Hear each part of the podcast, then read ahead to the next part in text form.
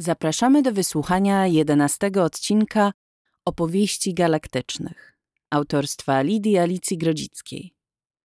Czyta Lidia Alicja Grodzicka. Opowieści galaktyczne przedstawiają Dzienniki Star Lady Odcinek bonusowy Queen James Pratt 16 miesięcy wcześniej Rok 219 po zmieszaniu. Przestrzeń galaktyczna terrańskiego Układu Słonecznego. Jest coś takiego w dniach, które zmieniły wszystko, że z perspektywy zaczynają wyglądać na wypełnione po brzegi znaczeniem. Po miesiącach lub latach każda godzina staje się symbolem, a wspomnienia składają się już tylko ze znaków i podpowiedzi losu. Szkoła na osiedlu Green Harmony była wzorcową placówką wychowawczą pod auspicjami wspólnoty Union of Miracles z siedzibą w kościele świętego Metodego na wzgórzu Iwansów, zwanym popularnie cudownym. Cudownymi zwano też wszystkich członków wspólnoty zamieszkujących nie tylko harmonię, ale także ład, układność, szczodrość i nadzieję. Niestety, we wspólnocie nie rodziło się wystarczająco dużo dzieci, aby każde osiedle mogło prowadzić własną pięcioklasową primę, mimo iż odpowiednie budynki regularnie remontowano, modernizowano i sprzątano, podtrzymując w ten sposób nadzieję na lepsze reprodukcyjne jutro. Niektórzy sięgali marzeniami w odległą przyszłość, w której Union of Miracles rozrastała się do rozmiarów pozwalających na otwarcie choćby jednej specjalistycznej sekundy, związanej z inżynierią AI lub mechaniką. Były to jednak pobożne życzenia pobożnych ludzi. Stopień dzietności na całej Ziemi spadał z roku na rok i to nie w ślad za zmianami społecznymi lub wzrostem popularności nanochirurgicznej antykoncepcji, jak działo się w innych częściach galaktyki. Winna była pula genowa. Społeczności starzały się same z siebie, ograniczone stopniem pokrewieństwa i ksenofobią. Ale dalej miały marzenia. I karmiły nimi swoje dzieci. Moja mama pracuje w szpitalu Glorious Hope. Jest nanochirurżką, pisze programy i komendy do kabin medycznych, które nazywa się medkabami. Dwa razy w życiu sama wykonywała operacje na żywym człowieku, kiedy komora kriogeniczna okazała się zawirusowana lub przepalona.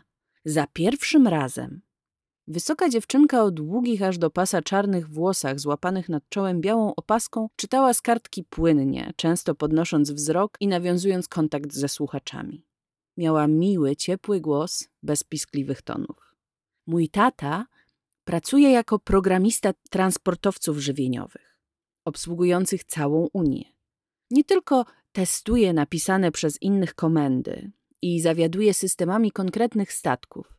Odpowiada także za grafiki dostaw. To dzięki jego czujnemu oku każdy z nas może znaleźć w lokalnym sklepie świeże warzywa oraz sery. Podczas pamiętnego kryzysu zaopatrzeniowego każde kolejne zdanie wydawało się okrągłe jak świeżo upieczone ciastko. Zdań było bardzo dużo.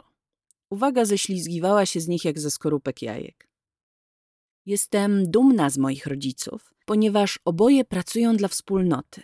Jedno z nich ratuje nasze życia, kiedy wydarzy się coś bardzo złego, drugie ratuje nas od codziennych niedogodności. Prelegentka wzięła głęboki oddech, zaznaczając jednocześnie, że przechodzi do kulminacyjnej części swojej pracy.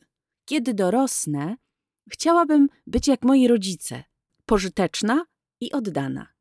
Postanowiłam zostać gerontolożką ze specjalnością psychologiczną, aby móc opiekować się naszymi babciami, prababciami, praprababciami, dziadkami, pradziadkami, prapradziadkami, a także rodzicami, kiedy również oni się zestarzeją.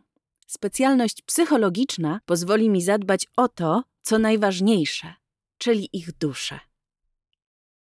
Dziękujemy Ci, Koli, Nauczycielka, do tej pory schowana za rzędem foteli, z uśmiechem podeszła do dziewczynki i bardzo poważnie po dorosłemu uścisnęła jej rękę. Świetnie przygotowana wypowiedź. Słuchanie cię to czysta przyjemność. Należą ci się wielkie brawa. Kochani? Sala rozbrzmiała szczerymi oklaskami.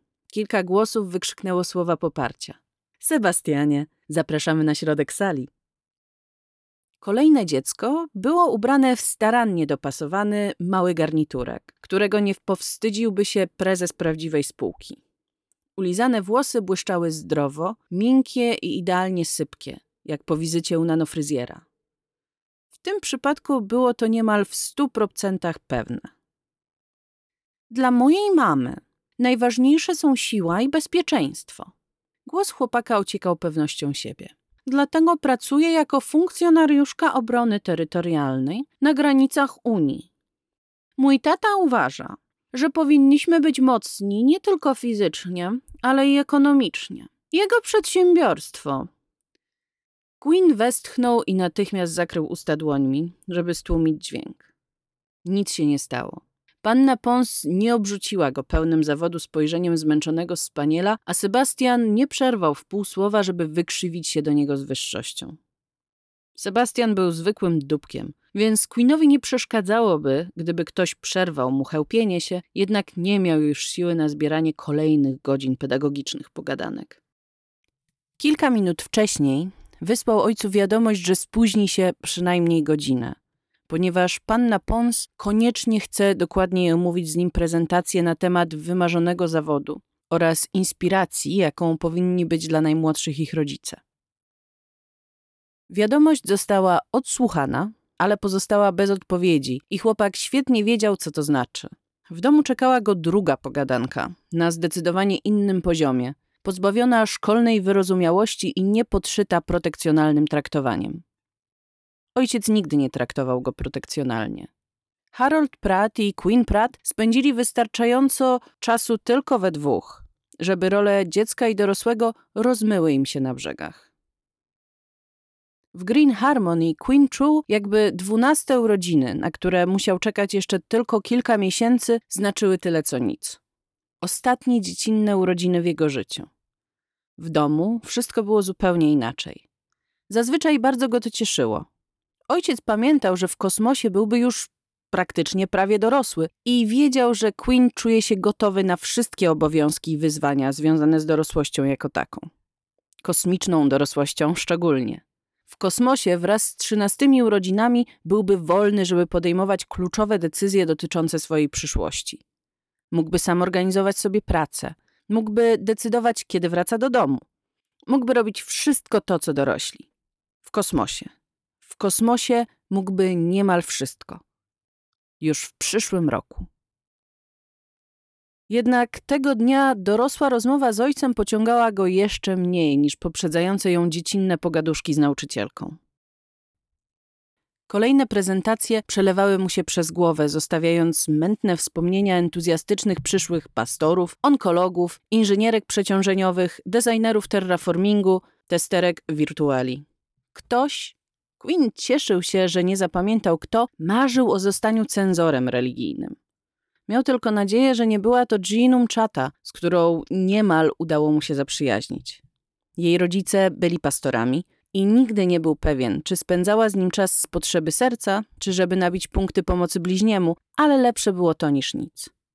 Bycie niepopularnym dzieciakiem miało w sobie pewną desperację, która nie pozwalała mu odrzucić żadnego zainteresowania, nawet tego podszytego litością. Może i nie był już zdesperowanym sześciolatkiem, niemal we łzach pytającym ojca, czemu nie mogą spędzać wieczorów w domu wspólnoty jak każda inna rodzina. Nie był też jednak gotowy do zaakceptowania pozycji klasowego wyrzutka, którego rodzice innych dzieci bardzo starannie zapraszają tylko na co niektóre urodziny. Jakby kolor włosów lub kształt uszu były zaraźliwe. Jakby był upośledzonym kuzynem, a nie synem geniusza i królowej przestworzy. Coś gotowało się w jego sercu za każdym razem, kiedy widział pogardę w oczach dupków takich jak Sanderson. Chyba właśnie dlatego postanowił tak bardzo przyłożyć się do swojej ostatniej pracy zaliczeniowej i napisać w niej prawdę, samą prawdę i tylko prawdę. A potem nawet nauczyć się jej na pamięć, żeby móc cały czas patrzeć w oczy ludziom, z którymi spędził prawie połowę swojego życia i którzy patrzyli na niego z góry. Sebastian Sanderson na ostatnim balu maskowym miał włosy ufarbowane na zielono. Panna Pons zaprosiła potem jego rodziców na pogadankę, ale Queenowi nie zrobiło się od tego mniej wstyd. Oczywiście ojciec z godnością przyjął przeprosiny państwa Sanderson na następnym zebraniu, a potem wytłumaczył Queenowi bardzo dokładnie, czemu ściskanie ręki debilom na oczach stada innych debili było tym, co należało zrobić. Queen wiedział, że właśnie w takich chwilach Harold Pratt cieszył się w duchu, że nie ma z nimi matki. Matki, która naplułaby w oko panu Sandersonowi i wytargała małego gnojka za ufarbowane włosy, aż zlałby się w spodnie.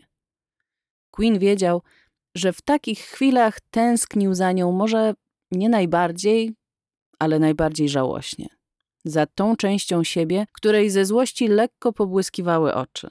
Za braksańską wojowniczką, która, jak to mówił ojciec, nigdy nie pozwalała obrazie przyślizgnąć się bokiem bez spotkania z nożem laserowym. Tak naprawdę ojciec powiedział to tylko raz. Był to jeden z dwóch razy, kiedy Queen widział go, jak przesadza z brandy. Sam nie wiedział, czy reszta dnia minęła mu zbyt wolno, czy może jednak zbyt szybko. Wiem, że to trudny okres dla was wszystkich, kochanie. Zaczęła nauczycielka, kiedy przeszli do małego, zacisznego pokoiku spotkań, wyposażonego w pluszową kanapę i dwa fotele, a na stoliku parowała już modyfikowana mieszanka ziołowa. Szczególnie egzaminy mogą wywoływać w młodych organizmach trudny do udźwignięcia stres. Jednak mogę Cię zapewnić, że Twoje wyniki są absolutnie wystarczające, abyś mógł wybrać dowolną ścieżkę kariery w ramach wspólnoty lub nawet. Zawahała się, jednak postanowiła dzielnie kontynuować, jakby kosztowało ją to wiele wysiłku. Poza wspólnotą, jeśli tego rzeczywiście pragniesz. Twoja sytuacja jest oczywiście wyjątkowo skomplikowana. Tym bardziej powinieneś starać się i pamiętać, że osobą, która cierpi tak samo jak ty, jest twój tata, Queen. Twój tata, który wykonał dla wspólnoty niesamowitą pracę, który kocha naszą wspólnotę i stara się, abyś ty też ją pokochał, który stworzył ci u nas prawdziwe możliwości. Niepełna rodzina zawsze prowadzi do rozwinięcia się w dziecku poczucia braku. Na pewno rozmawiałeś o tym z panią Erikson. Tak. Queen zawsze myślał z rozdrażnieniem o tych kilkudziesięciu sesjach terapeutycznych, na które ciotka Mildred umawiała go z wiarą godną lepszej sprawy. Pani Erikson zdecydowanie posiadała nie tylko w swoim mniemaniu głęboką, rozległą wiedzę o dziecięcej psychice. W trakcie nauki nieodwracalnie zapomniała jednak, jak to rzeczywiście jest być dzieckiem. Pracowaliśmy nad tym, przyznał, bo tego właśnie od niego oczekiwano. Jeśli nauczył się czegokolwiek w swojej primie, było to spełnianie oczekiwań. W takim razie rozumiesz też, czemu musiałam odmówić zaliczenia Twojej pracy na ocenę, której oczekiwałeś. Oczywiście doceniam Twój wkład i nie zamierzam zmuszać Cię do powtórnej prezentacji. Muszę jednak poprosić Cię o przesłanie bardziej odpowiedniego tekstu. Chyba, że wystarczy Ci zaliczenie bez oceny? Jesteś ambitnym chłopcem, prawda, Queen? Wolałby, żeby mówiła do niego Jimmy. Próbował przekonać ojca, żeby mówił do niego Jimmy, jednak Harold okazał się w tej kwestii nadspodziewanie uparty. Z kilkoma osobami, których uważał za swoich kolegów z Montessori, nawet nie próbował. Nie wiedział, czemu był pewien, że to imię James było tym, które wybrała dla niego matka. Kiedy ją sobie wyobrażał, mówiła do niego Jimmy. Czasami Jimmy Pratt, bardzo często Jimmy Basco. Ambitny chłopiec, który wiedział, czego się od niego oczekuje, Queen Pratt, w samotności nocy nie jeden raz zmieniał się w przemierzającego galaktykę pilota Jimmy'ego Basco – który nigdy nie odpowiadał na pytania tak, jak trzeba i bardzo często jadł tosty z szynką i serem popijane mistyczną Coca-Colą, której opis znalazł kiedyś w pliku historycznym. Jesteś ze mną, Queen? O, o, oczywiście, proszę pani. Odpowiedział natychmiast, ogniskując wzrok na jej miłej, wąskiej twarzy, obramowanej jasnymi lokami, zupełnie niepodobnymi do nanofryzjerskich osiągnięć na głowie ciotki Mildred na, napiszę pracę zaraz po, po egzaminach. Tak właśnie myślałam. Czy chciałbyś mi powiedzieć, jakie dokładnie uczucia skłoniły cię do napisania pierwszej wersji pracy? Co chciałeś przekazać mnie i swoim kolegom, uciekając się do takiej manifestacji? Jakie uczucia chciałeś wzbudzić w sobie oraz w nas? Chciałem, żebyście wszyscy zobaczyli, kim jestem. Pomyślał. Żebyście przestali udawać, że do was pasuje i zmuszać mnie, żebym do was pasował. Chciałem wam pokazać, że jestem z tego dumny. Z nich obojga, z niego i z niej, że nie muszę się wstydzić, jak wyglądam, że nie zamierzam zostać tutaj, gdzie będziecie zawsze pokazywać mnie palcami, że mam dość spełniania waszych oczekiwań, że nazywam się Jimmy Basco. Pomyślał bardzo dużo rzeczy, bardzo szybko, a potem powiedział: Chciałem, żeby wszyscy mnie lubili. Chciałem się popisać, zrobić na wszystkich wrażenie i zaimponować klasie, zrobić coś niesamowitego, żeby się wyróżnić. Myślałem, że fajnie będzie opowiadać o kosmosie, wyścigach, pilotach, jak w przygodowej holonoweli, albo że, że to coś fascynującego i nietypowego, porywającego. Chciałem. Nie musisz być niesamowity, żebyśmy cię lubili, Queen. Głos panny Pons był ciepły, łagodny, pełny zrozumienia. Rozumiem Twoją potrzebę akceptacji. To naturalne. Wiem, że to wiesz, ale chcę, żebyś to jeszcze raz usłyszał. Jesteś dobry taki, jaki jesteś. Jesteś wystarczający. Nie musisz obawiać się odrzucenia. To się już nigdy nie powtórzy. Tak, panno Pons, ja, ja wiem. Wiem, że mam tu swoje miejsce. Wiem, że jestem częścią wspólnoty i wiem, że czeka mnie tu wspaniała przyszłość. Uśmiechnął się szeroko, zmuszając oczy, by wyrażały to samo, co reszta twarzy. Tego nauczył się przez lata przy ojcu. Uśmiechać się, jakby wierzył w jego zapewnienia, że już jutro wszystko się zmieni. Że już za miesiąc, góra dwa, zwiną ten cały ziemski biznes – i znowu będą rodziną przemierzającą bezmiar próżni od przygody do przygody. Dorośli byli zabawni w tym, jak bardzo polegali na dzieciach, żeby upewniały ich, że mają rację. Ojciec był przynajmniej na tyle sprytny, że już dawno go przejrzał. Obaj wiedzieli, że grają w grę wyobraźni. Przynajmniej jeszcze przez kilkanaście miesięcy. Do trzynastych urodzin Queena kiedy to on będzie mógł powiedzieć ojcu, że lecą w kosmos. Kiedy będzie mógł zarejestrować bransoletę z takim imieniem, jakie sam sobie wybierze. Droga do domu była zdecydowanie zbyt krótka, choć przeciągał ją maksymalnie, opuszczając dwa kolejne poduszkowce. Mogły być przepełnione. Najpewniej i tak były. W jednym mógł siedzieć Sanderson, Stał tyłem do ściany stacji i co jakiś czas udawał, że czochra dłuższe kosmyki na karku. Przez kilka minut naciskał kciukiem prawej ręki miejsce, gdzie pod warstwą gęstych, kręconych ciemnozielonych włosów znajdowała się jego najlepiej strzeżona tajemnica. Zaczynał nabierać nawyku dotykania go, kiedy potrzebował uspokoić nerwy. Jego biletów przestrzeń, jego prywatnego podłączenia z dzieciństwa w dorosłość. W sumie udało mu się spóźnić prawie półtorej godziny i miał nadzieję, że ojciec będzie już po obiedzie. Kiedy tylko otworzył drzwi, zrozumiał, że się pomylił. Cały dom pachniał czosnkiem i świeżym ciastem z nutką spalenizny. Queen, synku! Głos Harolda brzmiał wesoło i to od razu go zaniepokoiło. Podobnie jak zapach. To nie był dzień pizzy. Ojciec bardzo starannie pilnował dni w miesiącu, kiedy mogli pozwolić sobie na niezdrowe jedzenie, z dodatkiem mięsa, pszenicy i nabiału. Queen zawsze wyobrażał sobie, że muszą istnieć miejsca w kosmosie, gdzie je się tylko pizzę, makaron carbonara i ziemniaki zapieczone z pleśniowym serem i boczkiem. Miejsca, do których mogli latać kapitanowie statków. Miejsca, które interesowały go na razie znacznie bardziej niż kasyna czy burdele. Potrafił już włamać się do holoparku rozrywki dla dorosłych. Nie potrafił jednak sam zorganizować sobie produktów z listy ograniczonego użytkowania ekologicznego. Seks, a przynajmniej jego wizje przedstawiane zarówno przez Montessori, jak i pornografię, wydawał mu się dalece mniej interesujący niż nielimitowany dostęp do bekonu oraz jajek. Wielki placek, przykryty owalem termicznym, wzbudził w nim większy niepokój niż cokolwiek innego. To był dzień zupy szpinakowej z tofu. Harold uwielbiał zupę szpinakową i nigdy nie omijał tego dnia, mimo że Queen wielokrotnie o to prosił. Zakładam, że Pons dała ci lekcję. Ojciec wszedł do kuchni, odkładając na blat pod oknem pęczek cienkich kabli. Ręce miał lekko przybrudzone smarem, ale zamiast wyszorować je w ciśnieniówce, odsunął krzesło i z szerokim uśmiechem wpatrzył się w parujący pod szkłem posiłek. Pomyślałem, że należy ci się trochę przyjemności po starciu z frakcją obrońców wspólnoty.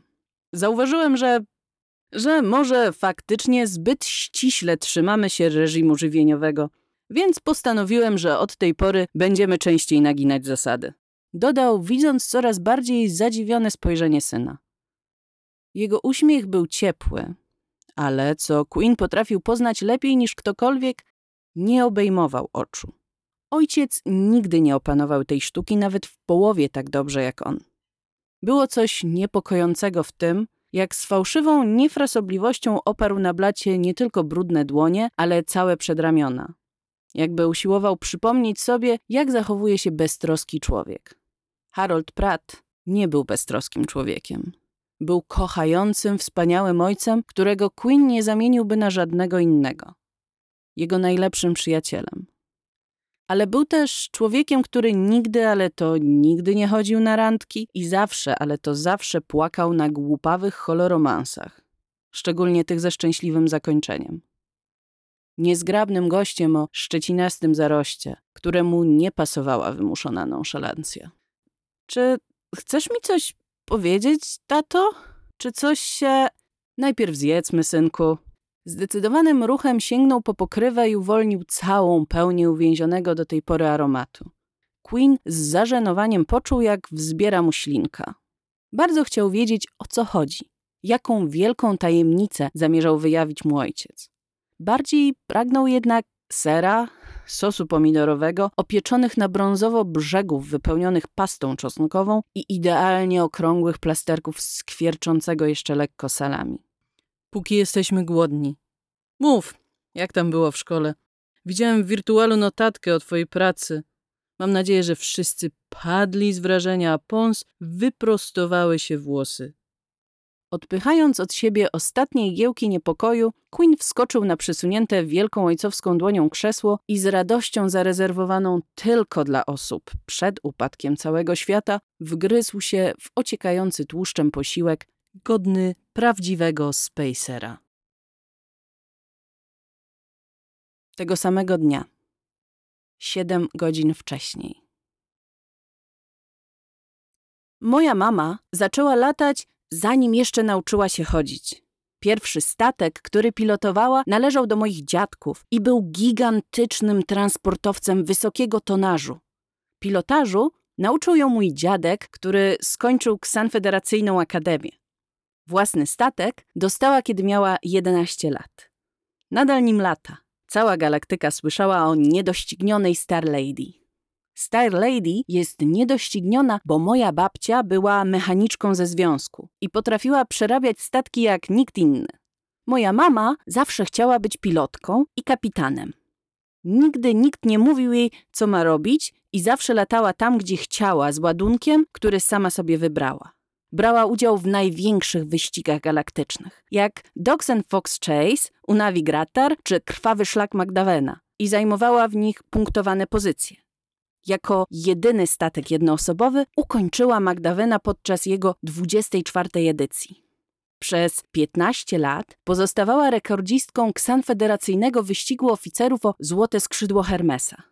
W wyścigu o Złote Skrzydło mogą wziąć udział tylko absolwenci KSAN Uniwersytetu oraz zawodnicy zakwalifikowani na podstawie punktacji z dotychczasowych rozgrywek. Latała dla kampanii walawskiej, Telis Jewrony, Ksanfederacji oraz ziemskiego High Speed Corporation. Każdy zatrzymał się, żeby wziąć głęboki oddech, a potem wyprostował się z dumą. Kto kiedykolwiek oglądał galaktyczne wiadomości, wie, kim są moi rodzice. Rum z pierwszoosobowym zapisem wyścigu kończącego kontest gladiatorów, w którym zwyciężyła moja mama, jest nieprzerwanie najczęściej odwiedzanym doświadczeniem w historii galaktycznej rozrywki. Mój ojciec jest pierwszym w galaktyce i jak dotąd jedynym plugerem, który przeżył z czterema aktywnymi, w pełni funkcjonalnymi wszczepkami korowo-rdzeniowymi. Wszystkie wszczepki założył w samodzielnie zaprogramowanym Medcabie, zanim jeszcze skończył 16 lat. Na podstawie jego skanu neurologicznego opracowano metody nanochirurgiczne mające umożliwić genetyczne modyfikacje przyszłego pokolenia plugerów czwartego stopnia.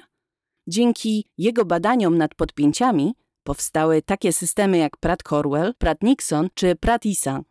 Jest oficjalnym odkrywcą ścieżki umożliwiającej pełny, stabilny zrzut osobowościowy na bazie AI. Był odpowiedzialny za poprawę funkcjonowania największego supersystemu, dzięki któremu doszło do scalenia wszystkich programów operacyjnych w centralnych układach demokratycznych. Nie muszę być pilotką, jak moja mama. Czuł na sobie wzrok wszystkich. W klasie panowała zupełna cisza. Patrzył na nich po kolei, najdłużej na Sandersona, aż w końcu doszedł do panny Pons.